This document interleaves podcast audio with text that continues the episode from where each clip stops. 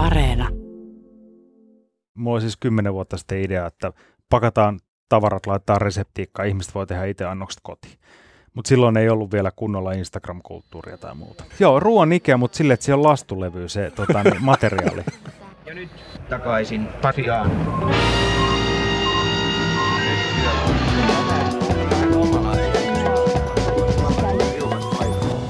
Oikein mukavaa kesätiistaita, arvoisa Suomen audiota kuunteleva kansa. Minun nimeni on Toivo Hoimi ja tämä on Takaisin Pasilaan. Ja mä oon Marjukka Mattila. Ja hei, ravintolat saa olla taas auki. Kerro meille, ootko sä avannut terassikauden ja miltä menu terassilla eli terangilla on maistunut. WhatsApp on auki ja numero tänne on 044 421 4823. Tässä jaksossa me puhutaan tosiaan ravitsemusliikkeiden tilanteesta ja siitä, mitä siellä ollaan opittu tämän kriisikevään aikana. Meillä on studiossa vieraana keittiömestari Henri Aleen, jonka pyörittämissä ravintoloissa on keksitty kaikenlaisia uusia ratkaisuja tästä kriisistä selviytymiseen. Just näin. Lisäksi meillä on ihan ensikäden tietoa suoraan rintamaalta niin sanotusti, koska mä olin ensimmäisen joukossa maanantai-aamuna ensimmäinen kuudetta avaamassa terassikautta. Yes. Eli tässä jaksossa saadaan vähän kuulla, että minkälainen meininki oli näissä avajaisissa, eli Terdellä. Ja lopussa sitten muita alkuviikon uutisia muun muassa Yhdysvaltojen mellakoista, jotka on jatkunut jo seitsemättä yötä putkeen. Tervetuloa takaisin Pasilan podcastiin. Keittiömestari ravintoloitsee aktiivinen somekeskustelee Henri Aleen. No en mä nyt niin aktiivinen siellä somessa. No meidän. Joo, meihin kiitos verrattuna. vaan. Täällä on mahtavaa olla. Hei, miltä nyt tuntuu? Äh, no ihan tämmöistä hyvin sekavaahan tämä on. Että vähän sellaista, että joka toinen minuutti tuntuu mahtavalta ja joka toinen minuutti karmealta. Että semmoinen jakomielitautinen olo. Sä et ole pystynyt tavallaan ihan täysin toteuttaa sun ammattia tässä parin kuukauden niin kuin täydellä voimalla. Miltä se tuntuu palata oman ammatin pariin mahdollisesti täysin voimin nyt? No kyllä se on niin kuin outoa. Mä just tajusin, että mä en ole niin kuin 22 vuoteen siitä, kun mä oon valmistunut ammattiin, niin mä en ollut näin pitkään pois keittiöstä. En siis olkoon kesälomat tai ihan mitä vaan koko mun urani aikana. Niin näin pitkään en, en ole ollut niin aivan, aivan niin kuin todella, todella outoa. Mutta se, että pääsee tekemään niin kuin ammattiansa keittiöön, niin se on tietysti se on helppoa ja se on kiva, koska sen osaa.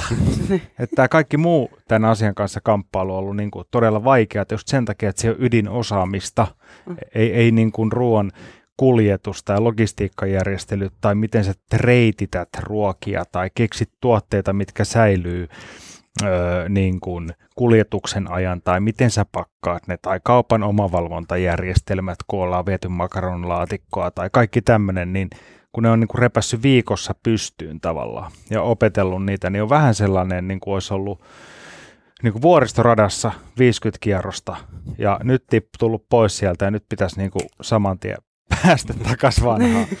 Miten se vuoristoradan jälkeen, niin ö, mitä ravintolat on oppinut tästä poikkeustilasta? Miten sä uskot, että se näkyy sitten asiakaspäädyssä? No kyllähän tämä tietysti varmasti myös on tuonut uusia toimia, niin kuin tapoja toimia.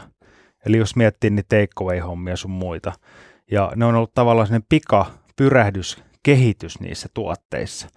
Ja mä uskon, että myös ihmiset ja, ja niin kuin kuluttajat, niin ainakin meillä on niin tullut hirveästi tämmöistä ymmärrystä ja solidaarisuutta. Että jopa enemmän on ostettu sitä solidaarisuutta kuin sitä itse ruokaa.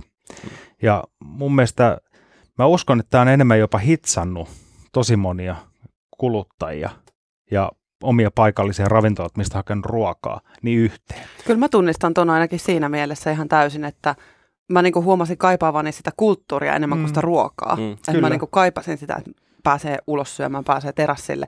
Ei pelkästään sen alkoholin tai jonkun, jonkun creme bruleen takia, mm. vaan sen takia, että mä haluan osoit, niinku olla siinä mukana. Mm. Olla siinä mukana ja saada se kokemus siitä. Just näin. Siis että palvelu sen kokemuksen niinku merkitys on noussut. on, on. Ja siis se, että kun meillä pitkään palvelukulttuuria ehkä ajettu vähän jopa alas, johtuen siitä, että työvoimavaltainen ala ja näin poispäin, mutta että se ei ollut hirveän merkityksellinen. Meillä on puhuttu ruoasta, mutta itse palvelusta ei musta niin paljon. Ja tarjoilijan työ on ollut enemmän läpikulkuammatti johonkin oikeaan ammattiin. Mm. Niin kyllä tämä musta myös niin kuin osoittaa just sitä, että tosi monet kaipaa sitä palvelua. Siis sitä, että joku ihminen palvelee sinua ja tekee sen ilolla. Mitä sä uskoisit, että, että mitä tämmöisiä oppeja sitten säilyy tämän korona-ajan jälkeen? Että mitä t- tänä aikana opittua voidaan pitää tulevaisuudessa ja, ja miksi, miksi näin? No mä siis, jos ollaan viisaita, niin mehän opitaan tästä aika paljon esimerkiksi, että miten asiakastiloja voidaan järjestää, miten se palvelu, palvelupolku menee ravintolassa, miten me jätetään kaikki turha räplääminen ja, ja kaikki tämmöinen pois. Eli kyllä tämä voi myös kehittää uusia tapoja. Sitten joskus, jos tulee vaikka toinen aalto tai jotain vastaavaa, niin meillä on jotkut aseet toimijasta vastaan ja toimii vastuullisesti ja turvallisesti. Sä sanoit tuossa aikaisemmin, että takeaway-kulttuurit on kanssa jouduttu laittaa niin pystyyn, niin mietin sitä, että sä oot fine dining asiantuntija ja kokki. Miten fine dining ja takeaway menee yhteen? Itse asiassa aivan hemmetin hyvin. Ja se mut, mut yllättikin tässä. että me tehtiin, mulla siis kymmenen vuotta sitten idea, että pakataan tavarat, laitetaan reseptiikkaa, ihmiset voi tehdä itse annokset kotiin. Mutta silloin ei ollut vielä kunnolla Instagram-kulttuuria tai muuta. Ja nyt kun me ollaan sitten suunniteltu nämä menyjä ja mietitty silleen, että sulla on kaikki tasan biohajoviin pakattu, joka tuotetta sen verran kuin sä haluat, ei hävikkiä ollenkaan. Ja niistä tulee kahdelle ateria. Ja sä pääst itse kokkaali osallistumaan siihen ja laittamaan esille ne annokset. Ja sitten sulla on täydellinen ateria kahdelle, jos et sä itse mokaa sitä pääraaka paistoa esimerkiksi. Niin se on ollut siis itse asiassa hemmetin hyvä konsepti. Se on ollut todella, todella hyvä. Eli vähän niin kuin ruoan Ikea. Siis kyllä, joo, ruoan Ikea, mutta sille, että se on lastulevy se tota, niin, materiaali. Että tavallaan ruoan niin kuin nikari, nikari, nikari ja Ikea. Niin. Mitä se vaatii ravintolalta, että on kestänyt tällaisen kriisin? Kyllä tämä on ollut ihan siis, niin kuin totuus on se, että me, meillähän siis, kun tämä alkoi ja raflat meni kiinni, meillä oli 80 000 me tehtiin tappiota paris viikossa. 80 000 euroa. Huh. Niin kuin ravintolat. Ja nyt sitä kuoppaa, niin me ollaan siis, me ollaan myyty support-huppareita, me ollaan myyty niin kuin lahjakortteja, me ollaan kuljetettu ruokaa, me ollaan pyydetty näyttelijä Pekka Strangia tai hän itse asiassa halusi tulla, kun ei ollut hommi, niin ruokakuskiksi me ollaan yritetty pysyä esillä ja olla positiivisia. Ja se on joka päivä niin kuin uuden keksimistä. Ja välillä se toimii, välillä se ei toimi. Mutta kyllähän se oma vastuu mulla on se, että mä haluan, että meille, meille tulee sitä kysyntää, jotta ihmisille olisi töitä. Se on niin kuin näin yksinkertainen se juttu. Millainen on se ravintola, joka pysyy pystyssä ja minkälainen on se ravintola, joka kaatuu?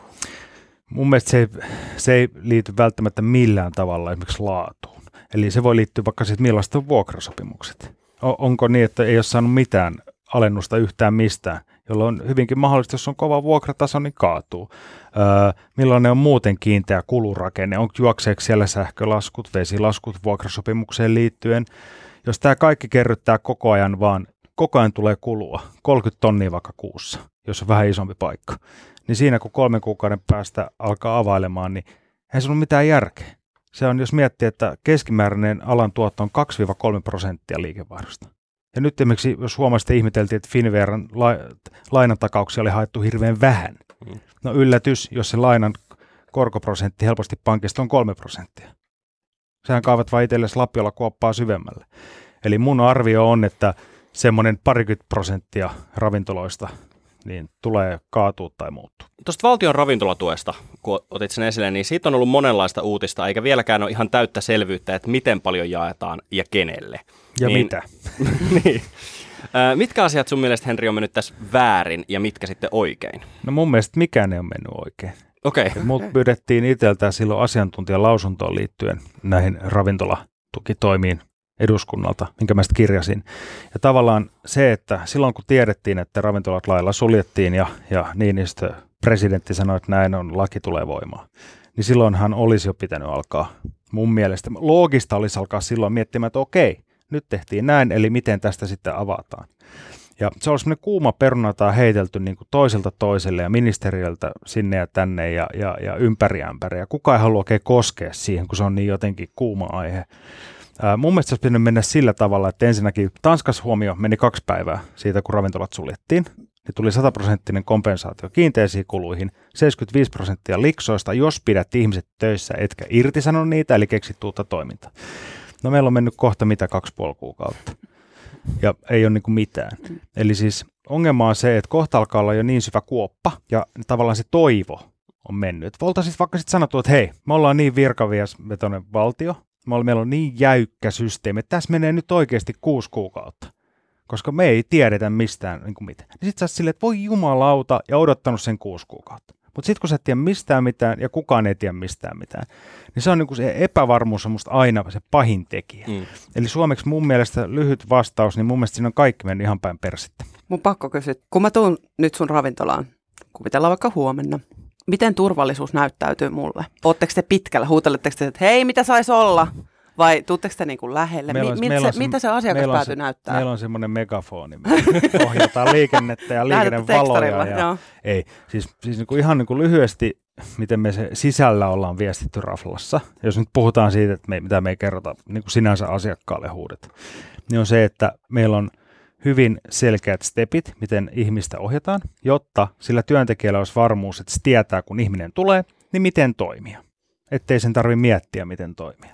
Eli kun sä tuut sisään, niin ei ihan ensimmäiseksi laitat oman takin, jos on takki päällä, narikkaan, mene siihen kosket. Sen jälkeen sut ohjataan käsienpesulle, että hei, eikä sille, no niin, käsienpesulle, vaan hei, olkaa hyvä tätä tietä, täällä voitte pestä kädet, tässä on näin, kuivatkaa, ja sitten mennään pöytään. Ja sitten siellä pöydässä, jos viedään annos, niin otetaan vaikka heleästi pieni väli siihen ja kerrotaan, että mitä on ruokana, tekemättä numero. Eli meillä on enemmän se tyyli, että ei korosteta sitä, että katsokaa kuinka me desinfioidaan ja suihkutellaan pesuaineita ja ollaan kumihanskat. Ei alleviivata sitä, vaan tehdään vaan asiat hemmetin hyvin. Eli se on niin kuin asiakas saa semmoisen larpin normaalista. Ihan täysin. Siis idea on se, että asiakas ei niin kuin ymmärrä, tai sen ei tarvitsisi miettiä, vaan se voisi keskittyä siihen nauttimiseen.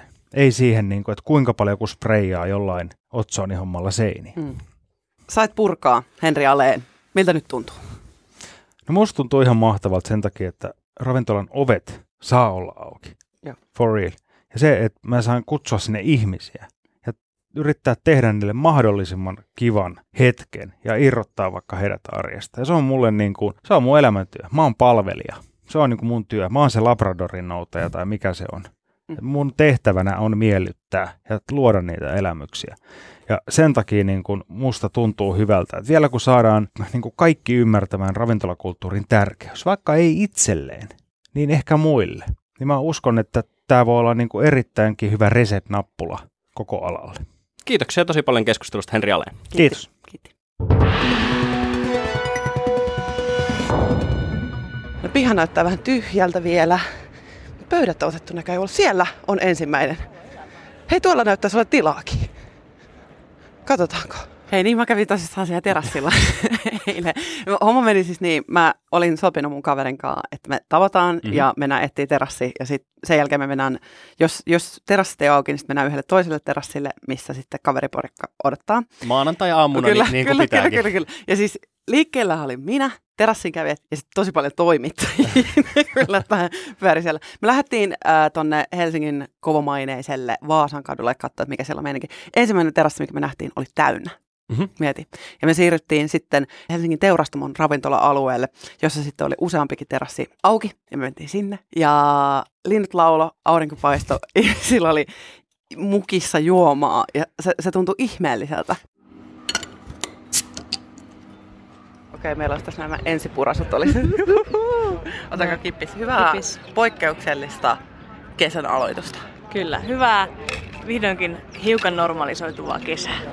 Mites tota, siis oliko ne jotenkin väljempiä ne terdet kuin, kuin yleensä? Oli. Oli. Mä huomasin, että tosi monen terassilla oli niinku siirretty selkeästi pöytiä sillä tavalla, että siinä olisi vähän turvaväliä toisiin pöytiin.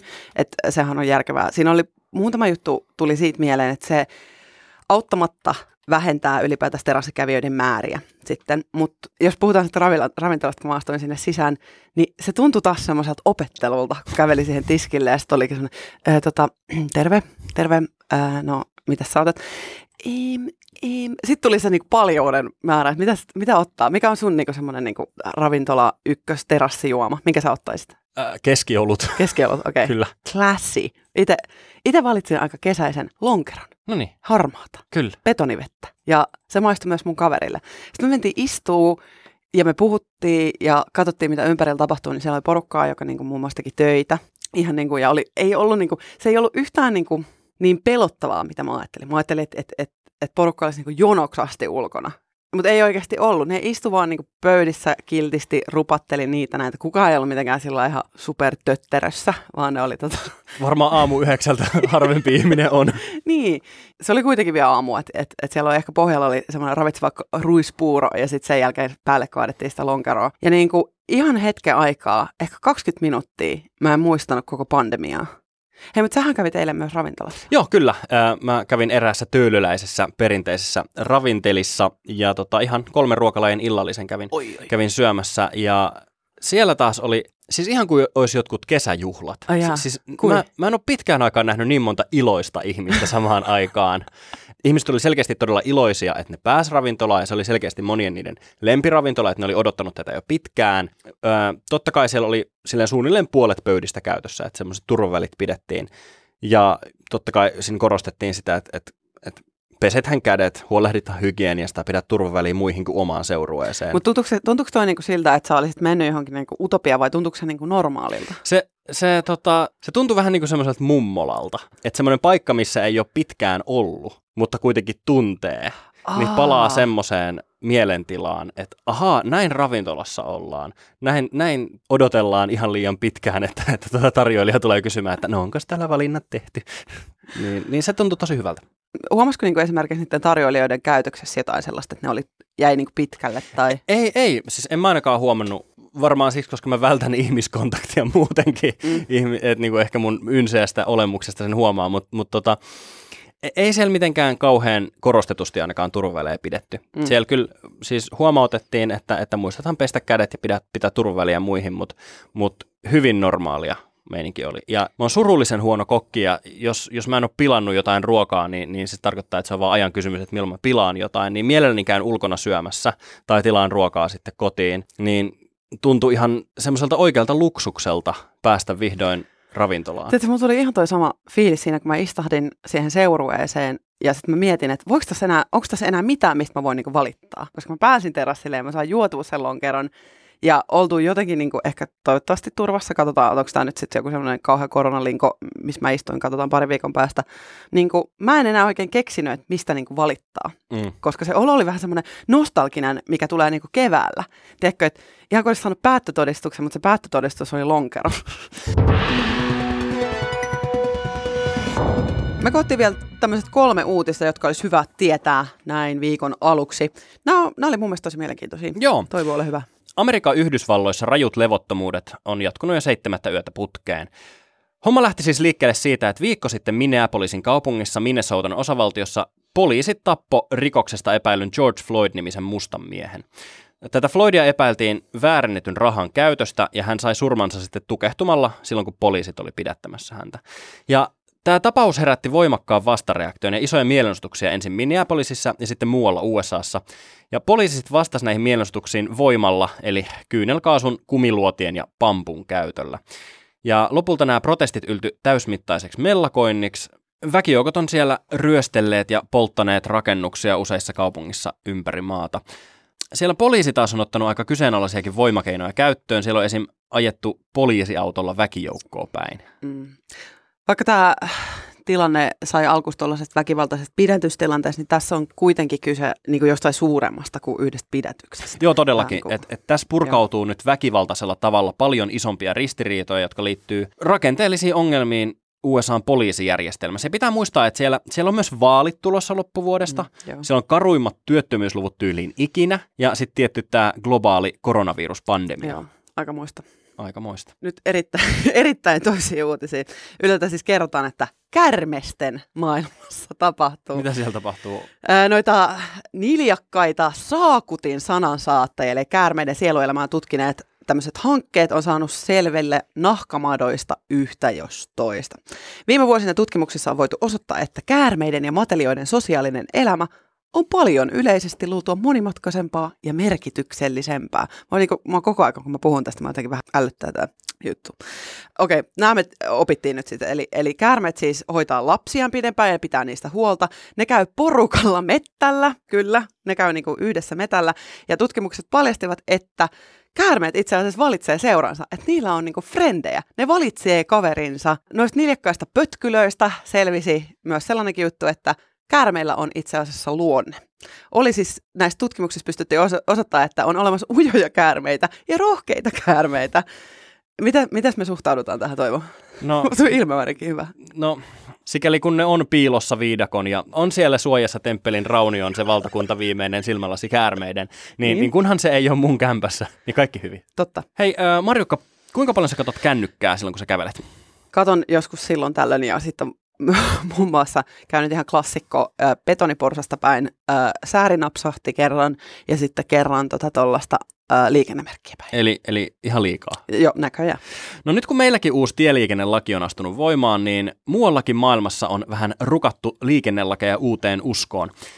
Sanomalehti Japan Times kertoo, että Yamaton kaupunki Japanissa kokeilee säädöksiä, jotka estää kävelijöiden kännykän käyttämisen.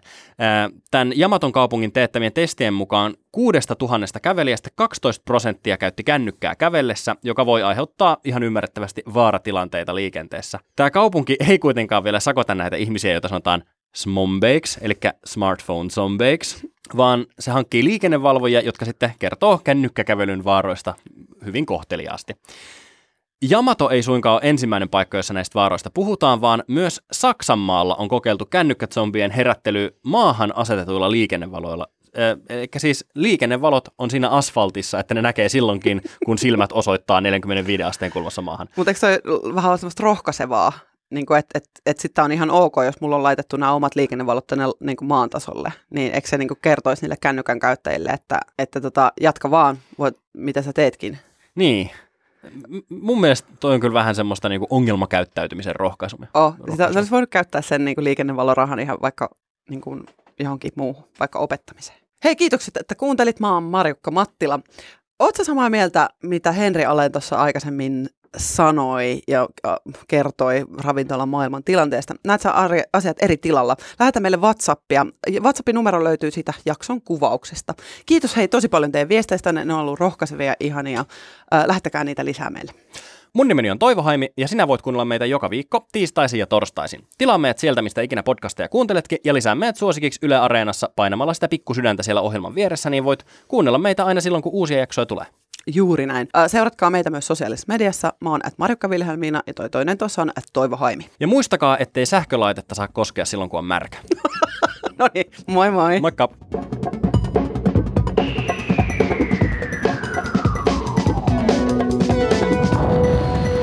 Niin, hyvät kunkilijat, minkä opimme tästä?